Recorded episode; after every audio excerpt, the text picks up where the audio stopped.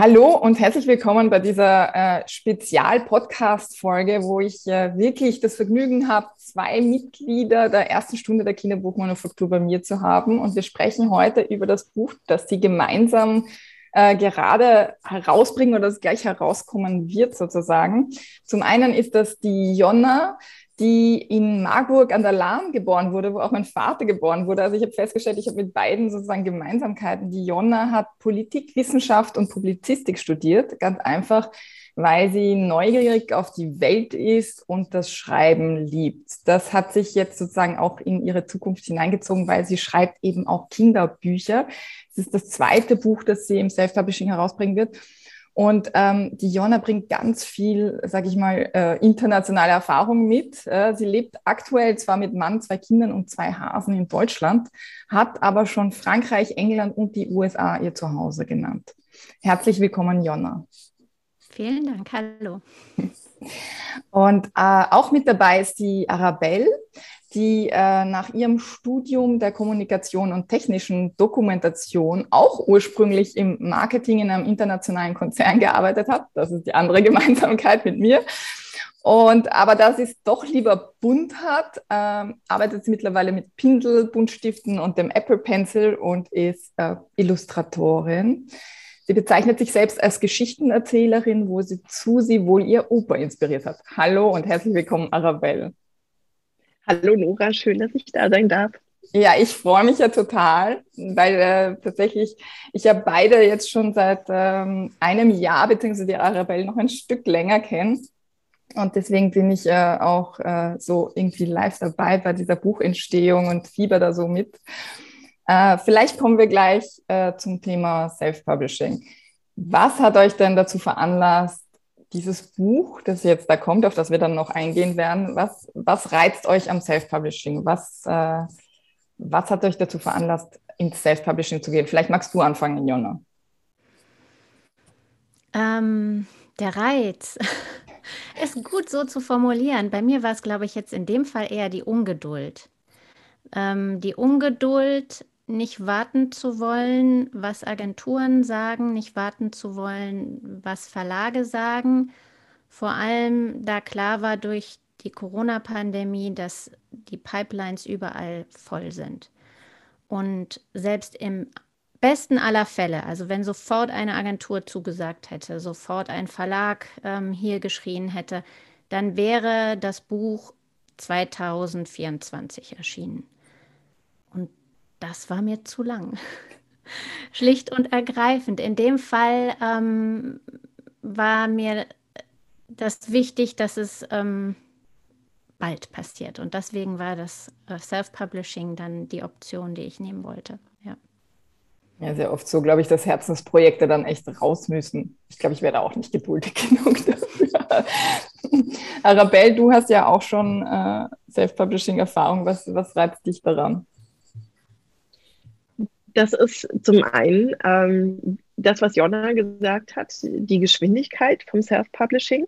Zum anderen aber auch der Punkt, dass man so viel selber in der Hand hat und einfach selber bestimmen darf und kann. Ähm, wie sieht das Buch aus? Welches Format hat das Buch? Ähm, wie nachhaltig wird das Buch produziert? Beispielsweise auch, nimmt man Recyclingpapier oder auch nicht? Als Illustratorin reizt mich an der Arbeit mit Self-Publishing ähm, der direkte Kontakt zu der Autorin tatsächlich.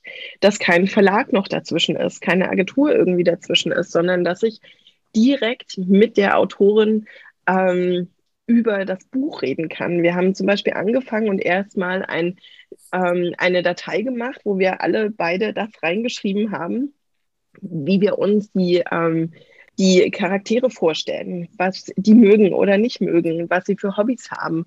Ähm, Jonna hatte ganz klare Vorstellungen, dass der Papa zum Beispiel rothaarig sein muss. Ähm, und dieses direkte Miteinander, das ist das, was mich an Self-Publishing reizt. Das stimmt. Das war mir vorher ähm, nur noch nicht so bewusst, als ich die Entscheidung getroffen habe, weil mein erstes Buch im Self-Publishing war ein Vorlesebuch und hatte relativ wenig Illustrationen.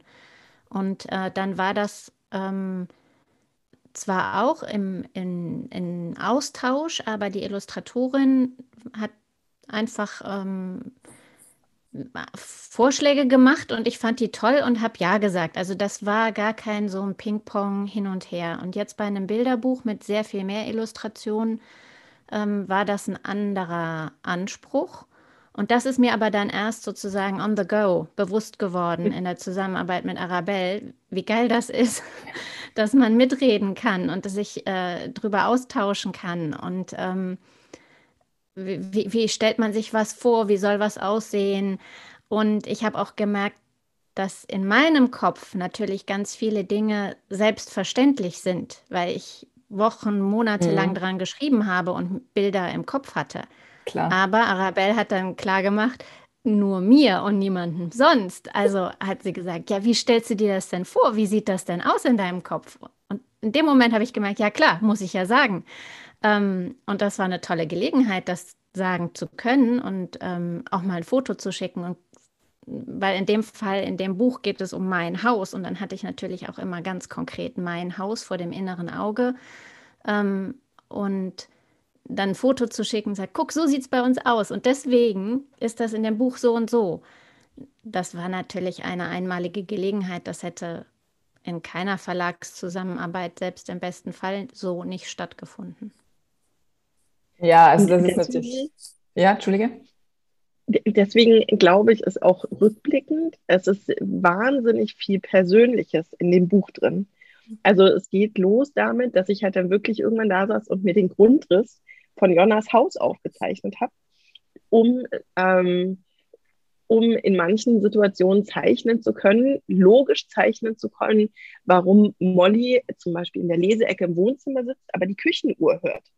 Weil für mich das nicht so ganz klar war, ähm, warum sie jetzt aus einem ganz anderen Raum plötzlich Geräusche hört. Und ähm, es ist ja auch es sind Bilder in dem Buch an der Wand, einfach als Dekoration, die man bei einem Besuch bei Jonna auch wiederfindet und die es wirklich in der real, realen Welt tatsächlich gibt. Mhm, also es ist ein sehr, sehr persönliches Buch von uns beiden geworden. Ja, das ist natürlich, ähm, ich glaube, in vielerlei Hinsicht so die Idealvorstellung, die man sich von einem Self-Publishing-Buch äh, die man von einem Self-Publishing-Buch haben kann. Also zum einen, wie ihr sagt, äh, dass es was sehr viel Persönliches hat, dass man so Dinge einfließen lassen kann. Und das Zweite ist sicherlich auch, also diese Form der Zusammenarbeit. Ich glaube, das wäre so das, wovon viele träumen würden. Ist äh, funktioniert nicht immer und ist auch nicht immer gewünscht. Ja, aber ich glaube, das ist schon äh, super bereichernd, wenn das tatsächlich so ähm, schön klappt und man sich so gegenseitig auch äh, inspiriert und zusammenarbeitet und äh, hinterfragt und so. Das ist schon sehr, sehr, sehr toll. Vielleicht, weil ihr jetzt da schon sehr stark äh, sagen, über den, den, den Lohn des Self-Publishings in dem Sinn äh, gesprochen habt. Vielleicht äh, gehen wir jetzt nochmal auf die Kehrseite der Medaille. Was, war denn die, was waren denn die größten Herausforderungen? Allgemein oder jetzt für das konkrete Buch? Ähm, du kannst äh, gern sagen allgemein, weil dann nehmen wir deine Learnings aus der Vergangenheit auch noch mit. Ja, man muss halt alles lernen und man muss äh, sich mit allem befassen. Ähm, ansonsten kann man sich ja aufs Schreiben konzentrieren. Und da gibt es ja schon genug ähm, Handwerk. Und wenn man natürlich den ganzen Prozess selber betreut, ähm, dann setzt man sich plötzlich mit äh, Papiersorten zum Beispiel auseinander und der Haptik von Papiersorten und Grammatur und ähm, fängt an, in Bilderbüchern zu blättern und die, jede Seite zwischen den Fingern zu reiben. ähm, lauter solche Dinge. Also ähm, damit geht es los ähm, von ganz produ einfachen produktionstechnischen Sachen, dann aber natürlich auch ähm, den Zeitraum zu managen, in dem das Projekt abgeschlossen sein soll, äh, sich auszurechnen, welcher Abschnitt im Prozess braucht wie lange, ähm, wenn es zu einem bestimmten Zeitpunkt erscheinen soll, wann muss ich dann welchen Meilenstein erreicht haben. Ähm, ja, Projektmanagement im Grunde. Ähm, und ähm, ja, ich habe viel gelernt, auch wie so eine Druckerei denkt und arbeitet. macht man sich vorher auch nicht so viele Gedanken drum. Ähm, Gerade weil es jetzt für mich das erste Mal war, mit einem Offset-Druck ähm, mhm. mit einer Druckerei zusammenzuarbeiten. Ich kannte bisher halt nur Digitaldruck. Ähm, und äh, das ist schon nochmal ein Unterschied. Und da muss ich auch sagen, also ohne Arabelle wäre ich vollkommen aufgeschmissen gewesen auf den letzten Metern. Äh, hätte ich trotz aller Erfahrungen, die ich sicherlich schon gesammelt habe, auch bei dem ersten Buch, ähm, bei vielen Themen echt die Segel streichen müssen, sondern Motto, okay, was will der jetzt von mir? Worum geht's? Das ist schon sehr komplex, sehr aufwendig. Und ich glaube auch bei jedem Projekt die gleiche Herausforderung immer wieder, auch wenn man dazu lernt. Mhm. Arabelle, magst du noch was ergänzen? Ähm, was für mich am Self-Publishing generell so ein bisschen die Kehrseite ist, ist, ähm, dass es ja nicht aufhört, wenn man die Daten an die Druckerei geschickt hat, sondern dann geht eigentlich der zweite große und aufwendige Bereich los und das ist der Vertrieb. Und das ist einfach was, wo ich ähm, bei dem ersten Buch, dem ähm, Papa Du, gemerkt habe, das ist so gar nicht meins, mich mit Buchläden direkt auseinandersetzen und ähm, anrufen und Kaltakquise machen. Und ähm, macht man das nicht, dann verkauft man aber das Buch auch nicht. Also es ist, ähm, der Vertrieb an sich braucht einfach auch viel, viel Zeit und viel Fingerspitzengefühl und ähm, auch ein, dickes Fell. Ähm, und mein Punkt ist halt wirklich eher, ich will illustrieren und nicht verkaufen. Und das ist für mich so die große, ähm, die große Kehrseite der Self-Publishing-Medaille. Ich denke, so geht es auch den Autoren, also so, was ich höre und wenn ich in mich selber hineinhöre, ist das immer der ungeliebte Part oder ja, sonst wären wir, glaube ich, alle auf die große Bühne gegangen und hätten nicht das Schreiben angefangen, wenn wir irgendwie begeisterte Verkäufer wären oder auf ähm, ja, laut durch Social Media gehen wollten. Auf der anderen Seite ähm, habe ich auch gelernt in den letzten zwei Jahren, Verlagsautoren geht es eigentlich nicht viel besser. Die müssen sich zwar jetzt nicht darum kümmern, dass das Buch in der Buchhandlung liegt, ähm, also tatsächlich den reinen Vertrieb, ähm, das ist ja geregelt, deswegen hat man einen Verlag, dann muss ich mir einen Partner suchen oder es eben selber machen. Aber das Marketing, ähm, damit dann das Buch auch gekauft wird, das müssen Verlagsautoren im Grunde genauso leisten. Ähm, die müssen auch auf Social Media aktiv sein. Die müssen auch idealerweise ein Newsletter machen. Ähm, das bleibt einem leider alles nicht erspart. Und damit habe ich auch lange gehadert, aber die Erkenntnis hilft dann ein bisschen, dass man im Self-Publishing nicht alleine damit ist, sondern dass allen Autoren im Grunde so geht. Ähm, ja, also das, das höre ich ja tatsächlich öfter. Also das, das ist ja tatsächlich ähm, durchaus ein großer Punkt, den viele haben. Ähm, ich finde es schön, dass du das, weil du ja doch auch einige Verlagsautorinnen kennst, Jonna, dass du da den Vergleich gezogen hast. Ähm, ich denke, der große Unterschied ist, ähm, dass Verlagsautorinnen auch vieles gar nicht dürfen. Also sie dürfen, also man könnte das jetzt auch umgekehrt sehen, sie dürfen auch nicht dafür sorgen. Also selbst wenn sie wollten, dass äh, das Buch auf eine bestimmte Art und Weise vermarktet wird oder sie dürfen auch nicht einfach machen, was sie möchten. Da haben die Self-Publisher den Riesenvorteil, dass sie sagen, okay, jetzt habe ich ihnen eine kreative Idee. Also wenn ich da jetzt zum Beispiel an die Arabelle denke, die dann oft äh, einfach irgendeine Idee hat und äh, das dann einfach umsetzen will, das ginge jetzt zum Beispiel einem, mit einem Verlag gar nicht in der Form so einfach. Ja. Also es ist sogar ein, ähm, du hast am Ende des Tages natürlich die Produktion des Buches, aber dieses, das ist natürlich auch irgendwann zu Ende. Und der Vermarktungsteil, so wie du sagst, ist gar nicht so unähnlich. Und gleichzeitig hast du aber dann natürlich auch Rahmen, an die du dich halten musst. Ja. Ähm, ich weiß, ich wusste das ja von euch beiden, dass das so der Part ist, wo ihr so mh, hm, nicht ganz so ähm, begeistert oder sicher seid. was würdet ihr denn sagen, weil trotzdem da viel passiert ist? Also ich hatte ja die Gelegenheit, das auch ein bisschen zu beobachten. Wie war denn das? Also ihr habt ja dann hier und da wirklich auch öfter eure Komfortzone, sage ich einmal, verlassen ja, und seid eben so einen Schritt weitergegangen. Was würdet ihr denn sagen, was das so auch mit euch gemacht hat? Also hat das irgendwie, hat euch das verändert oder hat euch das einfach entspannter in dieser Hinsicht gemacht oder habt ihr da was dazugelernt? Hättet ihr da was festgestellt bei euch? Arabelle, vielleicht magst du anfangen. Also ich habe ähm, habe öfter meine Komfortzone verlassen, indem ich zum Beispiel auch, wenn ich ähm, gerade in der Gegend war, in die Buchhandlung selber gegangen bin und ähm, einfach mal mit, also immer mit vorheriger Anmeldung, also ich habe einen Termin geholt und bin dann hin. Und ähm, das war schon, ich bin oft mit weichen Knien reingelaufen und mit stolz geschwellter Brust wieder rausgekommen, weil es einfach auch spannend ist, die Rückmeldung direkt von Menschen zu hören, die seit Jahrzehnten auf diesem Markt tätig sind und die schon ganz, ganz viele Bücher in ihren Händen hatten und ähm, verkauft haben und einfach auch ähm, eine Meinung zu Büchern haben, die auch auf fachlichen Kriterien basiert. Die nicht nur sagen können, gefällt mir oder gefällt mir nicht, sondern die einfach einen ganz anderen Erfahrungsschatz haben.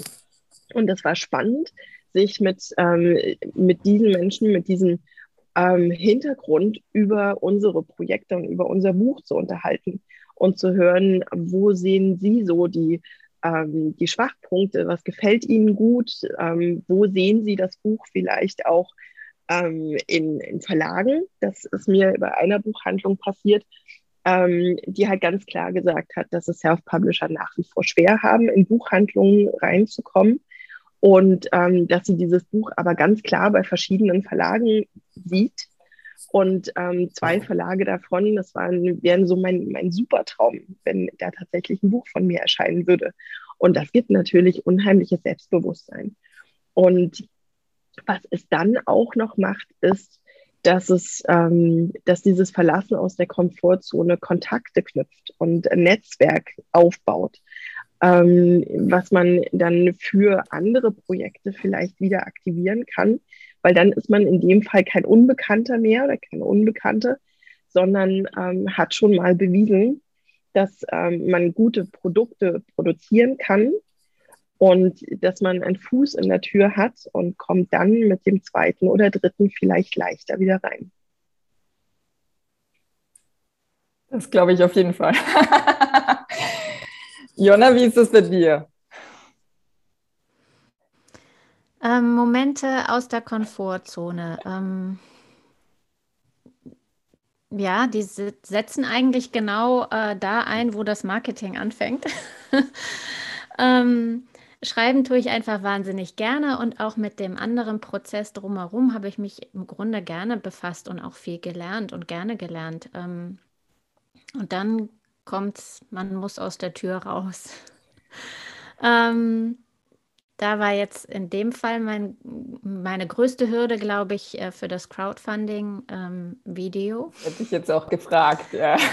ja, ähm, muss ich ja sagen. Sonst, wie gesagt, wäre ich wahrscheinlich Schauspieler geworden, wenn mir das liegen würde. Ähm, da würde ich Geschichten erzählen vor der Kamera und das ähm, fällt mir nach wie vor schwer. Es ist, glaube ich, auch, wird auch bei späteren Geschichten immer, immer der große Angstpunkt sein, so, oh je, ähm, ähm, man möchte eben so gerne die Inhalte vermitteln und hat das Gefühl, man ist in dem Moment so sehr auf die Präsentation äh, festgenagelt.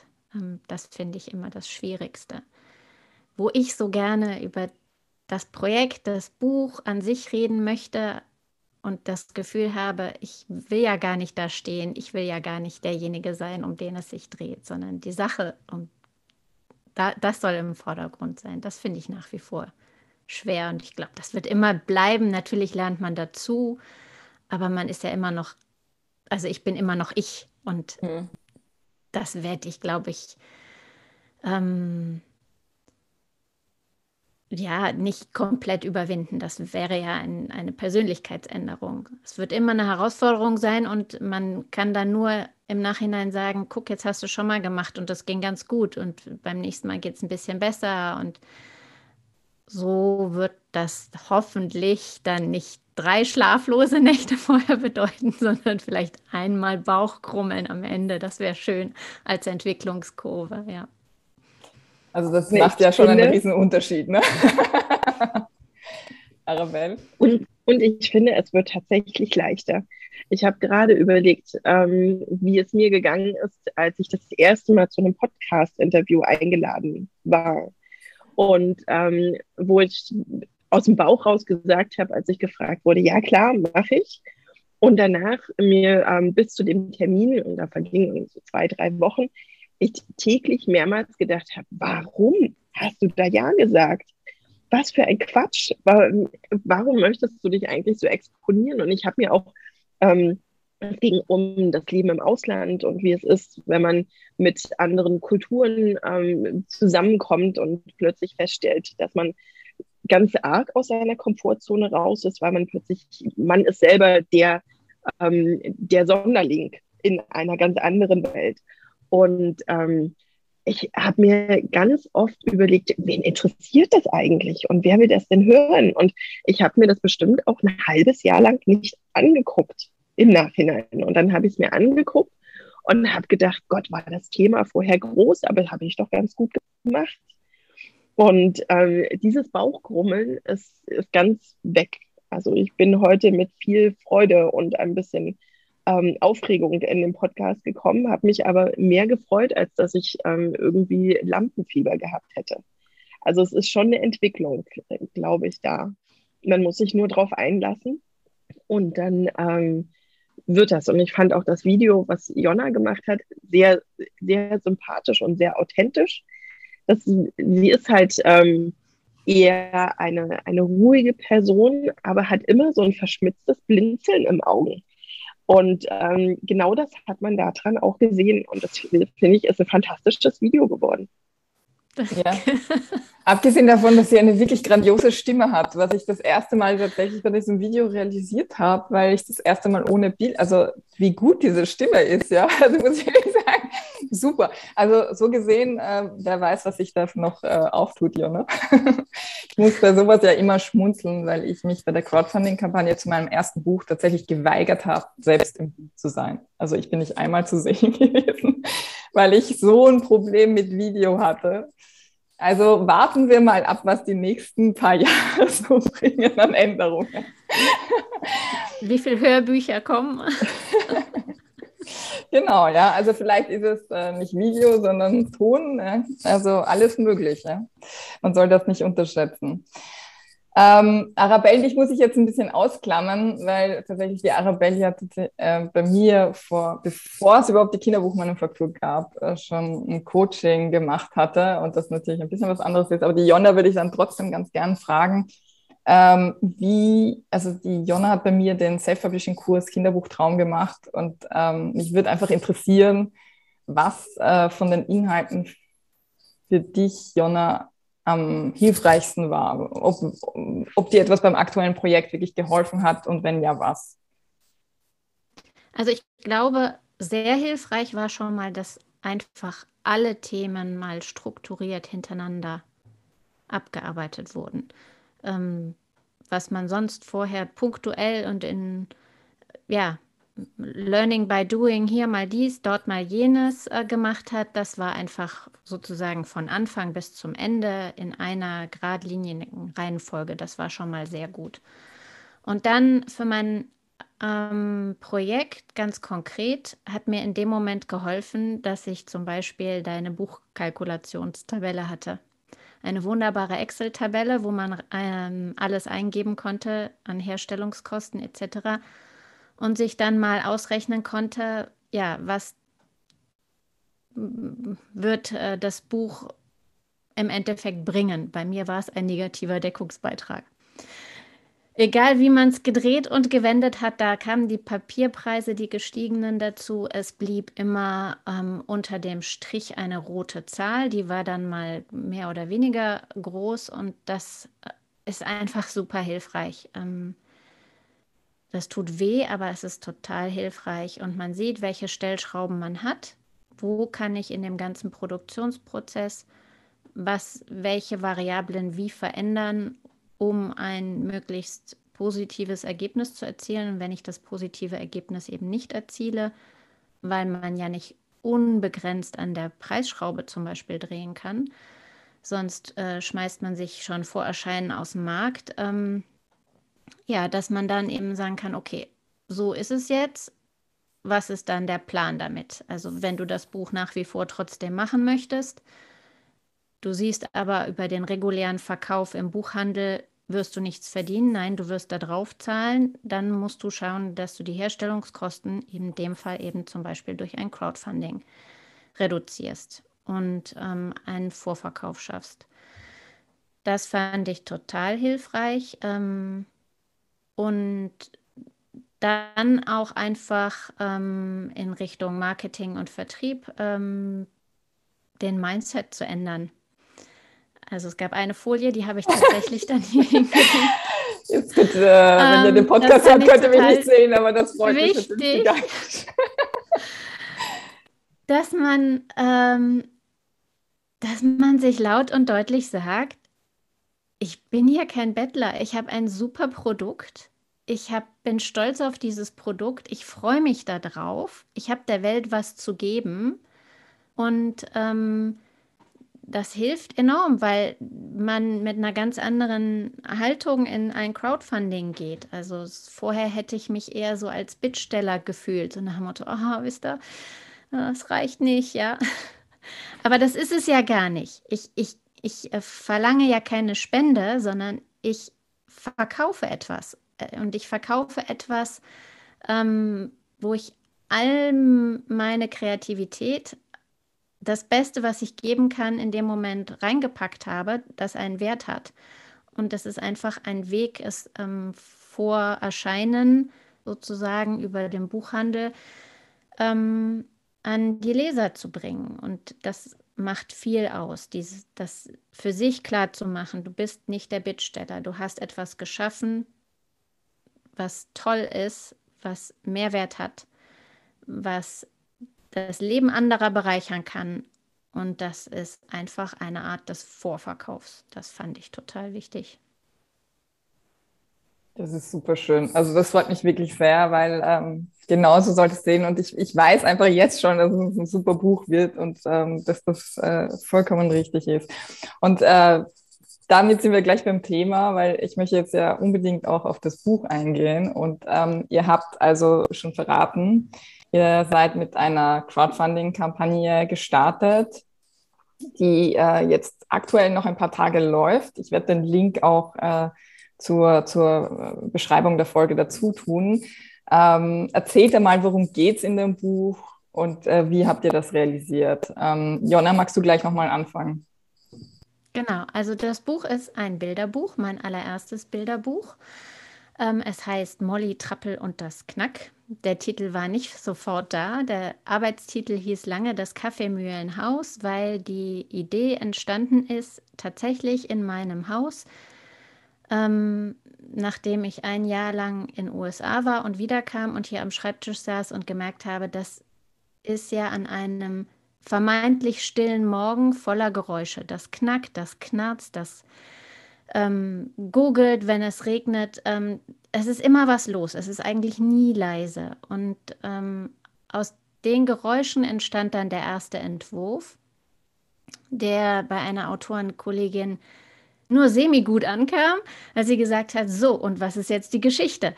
Und ähm, die Geschichte stellte sich dann von ganz alleine ein, als eines Tages ähm, ja, dann noch ein Geräusch dazu kam. Ich weiß jetzt nicht, ob ich es hier verraten soll. ähm, und ich gedacht ha, das ist es, genau. Und dann ähm, hatte ich also die ideale Kombination zwischen dem, was ich eigentlich ähm, erzählen wollte, nämlich wie viel Leben in vermeintlich toten Dingen stecken. Ähm, und das verbunden mit einer Geschichte mit Spannungsbogen, der so für Vierjährige erträglich ist, ähm, Neugier weckt, aber eben alles ein gutes Ende hat und ähm, ja, eben in eine Bilderbuchgeschichte passt. So, jetzt habe ich den Faden verloren. Was wollte ich noch sagen? Ähm, ja, das ist also die Geschichte in dem, in dem Bilderbuch. Und für mich war die Herausforderung beim Schreiben tatsächlich in dem Format zu lernen, in einem Storyboard zu denken, was Illustratoren ja eigentlich ständig machen. Also sich zu überlegen, ich habe zwölf Doppelseiten, wie breche ich eine Geschichte auf dieses Muster herunter und in Bildern auch schon zu denken, ohne sie zu schreiben. Weil mhm. das ist ja die, die Kunst eigentlich beim Bilderbuch und ich hoffe, das ist uns gelungen, dass der Text das eine transportiert und die Bilder ja nicht einfach wiederholen, sondern ergänzen, was Super. in der Geschichte ja. steht. Ergänzen oder sogar noch darüber hinausgehen. Das ist ja dann oft der Clou, dass man noch was sieht das überhaupt nichts mit der Geschichte zu tun hat, aber was Spaß macht, das zu entdecken. Ähm, ja, also man muss schreiben, das Mitdenken, ohne es zu sagen, das fand ich eine Herausforderung. Und äh, hast du, ähm, also du hast ja dann die Geschichte quasi fertig entwickelt. An welchem Punkt äh, hast du dann überlegt, wen möchtest du als Illustratorin oder hattest du schon von Anfang an den Wunsch, dass, weil ihr kennt euch ja aus, aus ähm, der Kinderbuchmanufaktur, hattest du da schon im Hinterkopf, dass du gerne die Arabelle möchtest oder kam das irgendwie anders? Ähm, ich hatte ja dann das Glück, dass ich das Manuskript in der Manuskriptwerkstatt vorstellen konnte. Und da hatte ich im ersten Moment noch auch an Verlag gedacht. Mhm bis mir klar wurde, puh, das dauert alles viel zu lang, dafür hast du jetzt keine Geduld. Und dann hatte ich mit Arabelle schon geliebäugelt, das weiß sie gar nicht. Und habe gedacht, die brauche ich nicht fragen, die ist so beschäftigt. Die macht jetzt nach dem Papa du doch den zweiten und überhaupt. Und dann ähm, habe ich erst woanders geguckt, weil ich dachte, pff, ja, das wird nichts. Bis dann eben die anderen Wege sich nicht so erfolgsversprechend herausgestellt haben und dann Nora bzw. Katrin auch gesagt hat, jetzt frag doch, Fragen kostet doch nichts, jetzt frag doch mal die Arabelle. Und dann habe ich gefragt und siehe da, sie hat es lesen wollen und ich so, ha, Schritt eins ist geschafft. Ja, und dann äh, konnte sie das Manuskript offenbar überzeugen dass sie gesagt hat, okay, ich sehe da Bilder, weil ich glaube, das ist der Punkt äh, für Illustratoren. Es muss irgendwie in dem Moment, wo man das Manuskript liest, das Gefühl da sein, ich sehe was vor meinem inneren Auge, das ich darstellen möchte. Und wenn das nicht da ist, dann glaube ich, bringt es auch nichts. Dann muss man sagen, okay, das machen wir was ja. anderes irgendwann mal. Warst du Arabelle? es ging schon mit der Überschrift los. Also es war tatsächlich so. Und ähm, ich habe gelesen, das Kaffeemühlenhaus und hatte halt sofort irgendwie so ein quadratisches Haus vor Augen mit einem ähm, mit so einem runden Dach und einem Kaffeemühlen, also so diesem, diesem ähm, wie heißt das? Also diesen Griff, den man dann drehen kann. Und ähm, war dann ein bisschen schon ein bisschen enttäuscht, als Jonna gesagt hat, nee, das Kaffeemühlenhaus an sich, das wird jetzt, wir, wir benennen das noch um. Habe es aber geschafft, ein kleines Kaffeemühlenhäuschen in dem Buch zu verstecken. Ha. Also es gibt tatsächlich ein, eine kleine Illustration von einem Haus mit einem Kaffeemühlendach. Und ähm, darüber habe ich dann zum Beispiel auch gelernt, dass es diesen Begriff Kaffeemühlenhaus tatsächlich gibt. Das sind architektonisch ähm, also es ist einfach eine, eine, gewisse Art von Architektur und diese Kaffeemühlenhäuser wurden ganz viel so in den 30er, 40er Jahren wohl gebaut, 20er Jahren vielleicht noch. Und als ich dann das nächste Mal bei meinen Eltern zu Besuch war, habe ich plötzlich ganz viele Kaffeemühlenhäuser bei uns in der Straße gesehen. Und ähm, das war nicht der einzige Punkt, sondern das waren, was mich an dem Manuskript fasziniert hat, war, dass so viele Geräusche in der Geschichte mit drin waren. Und ich es spannend fand, mir zu überlegen, wie die in Illustrationen auftauchen können. Ob die ähm, Teil vom Text sind, ob die Teil des Bildes sind, wie viel Bewegung eigentlich dann in den Bildern drin ist. Und ähm, damit hatte ich dann tatsächlich schon ganz viele Bilder im Kopf, die dann dazu geführt haben, dass ich gesagt habe, ja, los, machen wir. Mega. Gutes, ähm, gutes Manuskript, lass uns das zusammen machen. Ja, super. Und jetzt äh, muss ich natürlich fragen, okay, es ist ein Bilderbuch, ähm, zwölf Doppelseiten. Wenn ich das richtig im Kopf habe, wie habt ihr es denn jetzt? Also wir wissen schon, es ist ähm, als Auflage, es wird als Auflage gedruckt, Offset. Wie ist es denn umgesetzt? Also welche, wie groß habt ihr denn, also welches Format habt ihr gewählt? Ähm, das wäre noch spannend irgendwie zu wissen. Wie seid ihr das denn angegangen? Also, also tatsächlich mit dem Lineal äh, Bilderbücher gemessen. äh, Im eigenen Regal geguckt, welches Format gefällt mir und dann äh, habe ich mir eine Liste gemacht, äh, habe den Titel dazu geschrieben, habe geschrieben, das ist so und so breit und das ist so und so hoch. Wir hatten, oder ich hatte zumindest am Anfang die Idee, tatsächlich ein quadratisches Buch zu machen, eben noch so als Hommage an die Kaffeemühle, mhm. die quadratisch ist. Ähm, quadratisch ist aber sehr schwierig. Ähm, teuer, ähm, auch hinterher nicht so gut zu verschicken. Also zumindest, wenn man kein kleines Quadrat machen wollte. Und ich hatte mhm. schon eine Idee von einer gewissen Grundgröße. Und ja. Dann ist es doch ein Hochformat geworden und ich glaube, das ist auch eine gute Entscheidung. Also das ist ein wirklich super spannender Punkt, ein wichtiger Punkt, dass man dann schon überlegt, okay, wie geht das denn weiter, ne? wenn das Buch gedruckt ist? Packe ich, also kann ich das dann gut versenden? Passt das dann irgendwie in den Schlitz vom, also muss es dann als Paket versendet werden oder kann das von der Post zugestellt werden? Und auch, ähm, wie viel wird das denn kosten in der Relation zu vielleicht einem anderen Format, ja, das eigentlich genauso gut ist, aber halt irgendwie entsprechend wenig.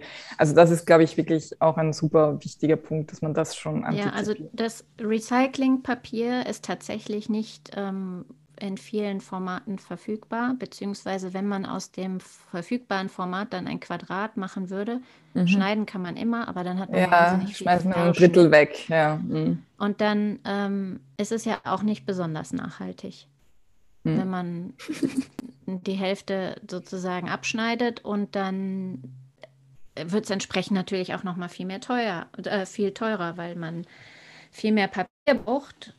Also das sind alles so Überlegungen, warum wir dann gesagt haben, wir bleiben doch eher bei dem Klassischen und alles, was im Grunde sich innerhalb des A4-Formates bewegt, grob, ist auch produktionstechnisch günstig oder sinnvoll. Günstig ist nichts, aber sinnvoll so. Ja, super. Also vielen Dank für, für all die Erzählungen. Ähm, wenn ihr, also ich verlinke natürlich alles, ich verlinke auch zur jetzigen Crowdfunding-Kampagne, wo ihr wirklich nur mal ein paar Tage davor steht und es eigentlich, kann man sagen, schon quasi geschafft habt, Was, äh, wozu man euch sicher jetzt schon gratulieren kann. Und ähm, zu den Webseiten von der Arabelle und der Fiona werde ich auch noch verlinken und zu den Instagram-Accounts, weil dort könnt ihr auch schon Einblicke sehen in das Buch, wie das Buch denn aussieht, weil ich glaube, das ist jetzt an der Stelle so richtig spannend zu sehen, wie das so ähm, jetzt, was denn daraus entstanden ist. Und äh, ja, vielen, vielen herzlichen Dank, dass ihr da wart und äh, dass ihr mir von eurem Projekt erzählt habt. Mich sehr gefreut und ich äh, freue mich schon, wenn ich selber in in, der Hand, in den Händen halten darf ja, und lesen darf. Vielen Dank dir. Danke für die Einladung.